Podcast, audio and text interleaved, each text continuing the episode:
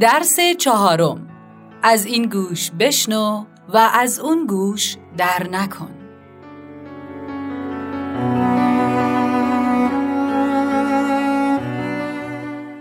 درسهایی درباره نوشتن برای کودکان. به باور بسیاری نویسنده ها موجوداتی گوشگیر، مرموز، ساکت و کم حرف هستند. اما آیا حقیقتا این گونه است یا این تصویر با واقعیت نویسندگان در تضاد است و به افسانه میماند؟ خب حقیقت اینجاست که نویسندگان بسیاری از حرفهایشان را در نوشته ها، یادداشتها، نامه ها و داستانهایشان می‌زنند.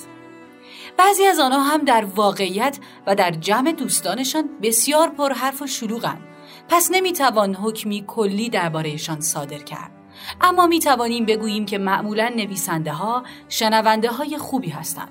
اما چرا و این چه ربطی به درس های داستان نویسی دارد؟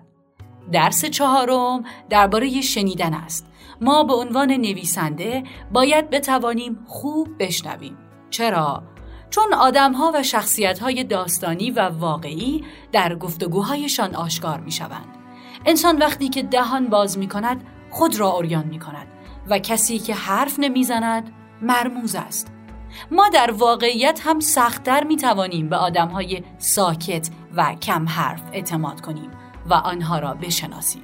چرا که آنها لبهایشان را کم باز می کنند و خودشان را به شکل کلمه بازگو نمی کنند.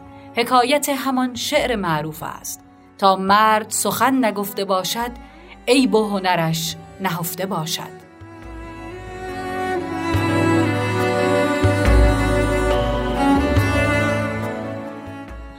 آری نویسنده جوان شرارت ها و خوبی های درون شخصیت های داستانی از دیالوگ ها و گفتگوهایشان آشکار خواهد شد دیالوگ نویسی یکی از مهمترین بخش های شخصیت پردازی در داستان است.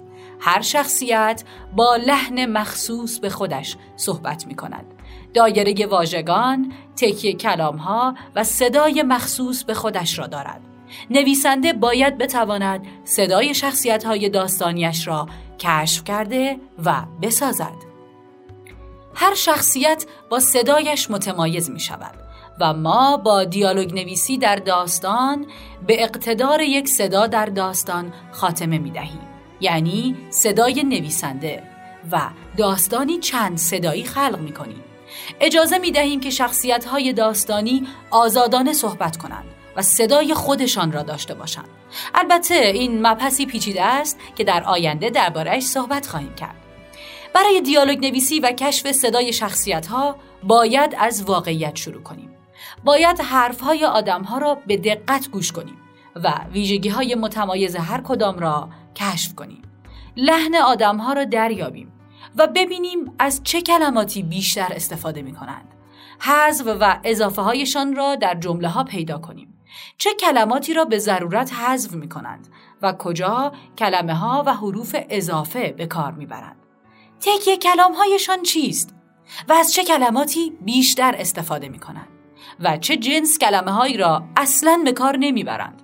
برای دریافتن تمامی ویژگی های گفتگوی شخصیت های داستانی باید که شنونده های خوبی باشیم. شاید به همین دلیل باشد که فکر می کنیم نویسنده ها ساکت و کم حرف هستند. چرا که آنها بیشتر به دنبال شنیدن قصه ها و گفتگوهای دیگرانند. آنها بیشتر گوش می دهند. از این گوششان می شنوند و از آن گوششان در نمی کنند.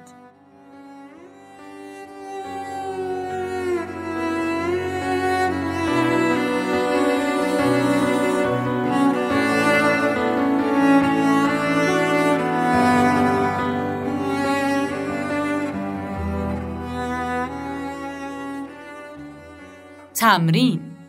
در یک مهمانی یا کافه یا هر جایی که جمعی از آدمها حداقل دو نفر مشغول گفتگو هستند موبایلتان را روشن کنید و بدون اینکه آنها بدانند صدایشان را ضبط کنید.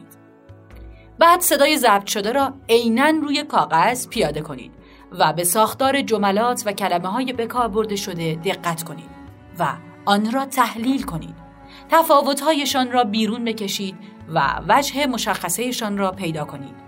کلمات حذف شده را با رنگی دیگر به جملات اضافه کنید تا جمله ها کامل شوند.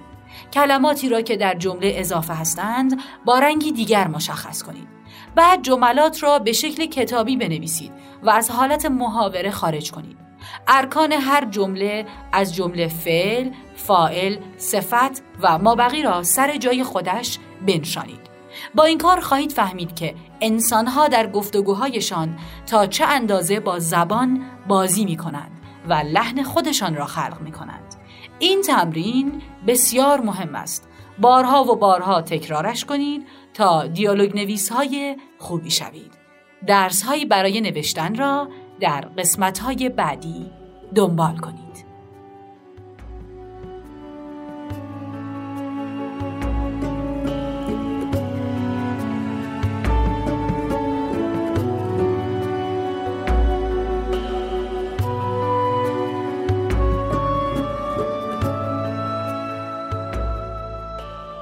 آوای کتابک کاری از مؤسسه پژوهشی تاریخ ادبیات کودکان. آوای کتابک بانگ ترویج است و ترانه. بانگ قصه است و افسانه.